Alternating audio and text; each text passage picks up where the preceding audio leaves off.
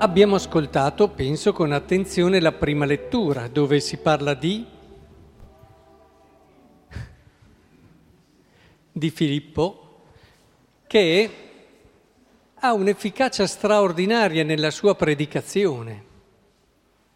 Sceso in città dalla Samaria, predicava il Cristo. Le folle unanimi prestavano attenzione alle parole di Filippo, sentendolo parlare, vedendo i segni, eccetera. E allora vorrei con voi cercare di capire oggi cos'è che rende efficace la nostra predicazione.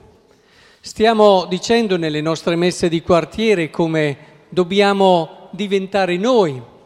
È l'anima sempre di più, i laici sempre più l'anima della comunità. E i quartieri diventare un luogo, un luogo sacro, perché è sacro tutto ciò che... Eh, permette agli uomini di incontrarsi, dove si vivono le relazioni e più le relazioni sono quotidiane, più queste relazioni ci portano dentro al mistero della persona.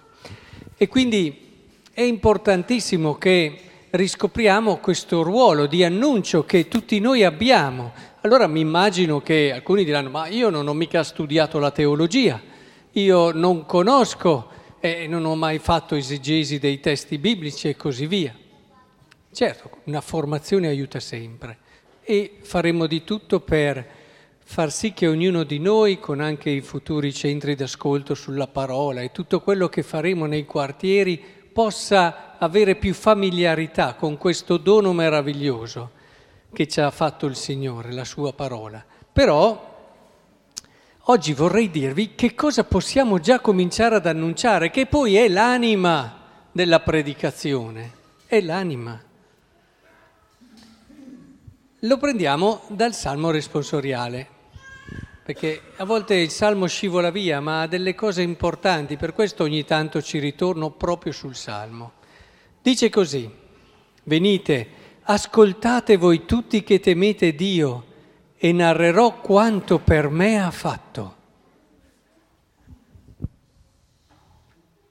Questa è l'anima della predicazione.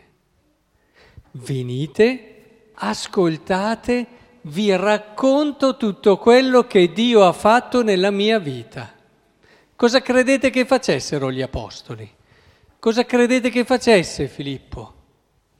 Raccontavano quello che Dio aveva fatto nella loro vita.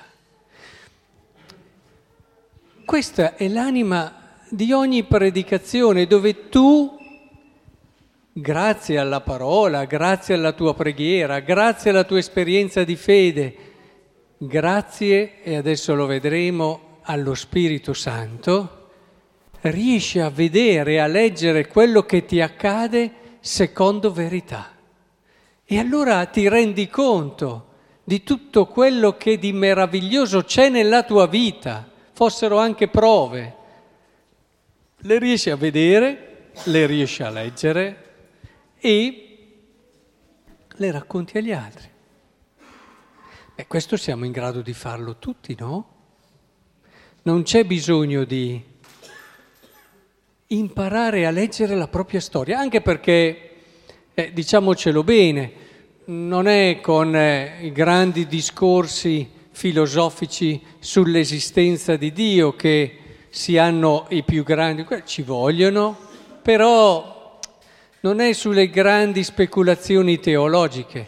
Voi prendete il vostro vicino nel, negli incontri ordinari che vivete e cominciate a raccontargli quello che nella vostra storia Dio ha fatto.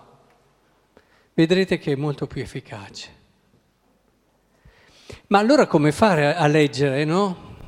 Ve l'ho già un po' anticipato. Come facciamo a vedere la presenza di Cristo, la presenza di Dio nella nostra storia? Beh, quello che si dice qui nel Vangelo è abbastanza indicativo. Dice, non li lascerò orfani, verrò da voi ancora un poco, il mondo non mi vedrà più, voi invece mi vedrete. Parla dello Spirito Santo. Lo Spirito Santo ci aiuta proprio a vedere, ci aiuta a vedere, ci stiamo preparando alla Pentecoste. l'azione dello Spirito Santo non è un'azione strana, magica. A volte si dice lo Spirito Santo rende la predicazione, non preoccupatevi, ci penserà lo Spirito Santo a dirvi quello che dovete dire. Sì, però a volte lo si pensa in modo un po', bene, ti fa venire in mente dei bellissimi discorsi e... Ma soprattutto l'azione dello Spirito è è volta a farti capire e leggere nella tua storia, vedere, il mondo non ti vede, ma lo Spirito ti fa vedere quanto Dio c'è nella tua storia di tutti i giorni. Ti fa leggere tutto quello che ti accade alla luce di Cristo. C'è Gesù nelle nostre giornate, più che mai, e lo Spirito Santo ce lo grida. C'è Gesù. Ecco, lo Spirito Santo ci aiuta a leggere questa presenza e proprio perché leggiamo questa presenza poi lo raccontiamo. Che bella, una chiesa che è piena di persone che raccontano quello che hanno visto di Dio e di Cristo nella loro storia, anche perché quello che ci dice la seconda lettura, siate pronti a rendere ragione della speranza che è in voi, no? Testo famosissimo. Non è che si intenda anche qui, ma io credo in Dio perché, secondo San Tommaso, ci sono queste cinque prove dell'esistenza di Dio. Ma anche questo, se volete un po', però rendere ragione davanti alle persone vuol dire io ci credo perché vedi qua, qua, qua, qua, in tutta la mia storia c'è sempre stato Dio. E lo Spirito Santo mi ha aiutato a vederlo. Capite? È molto diverso e diventa anche molto più efficace, molto più efficace. Che bello vedere la propria storia come una storia dove Dio c'è e ci ama, come una storia meravigliosa d'amore.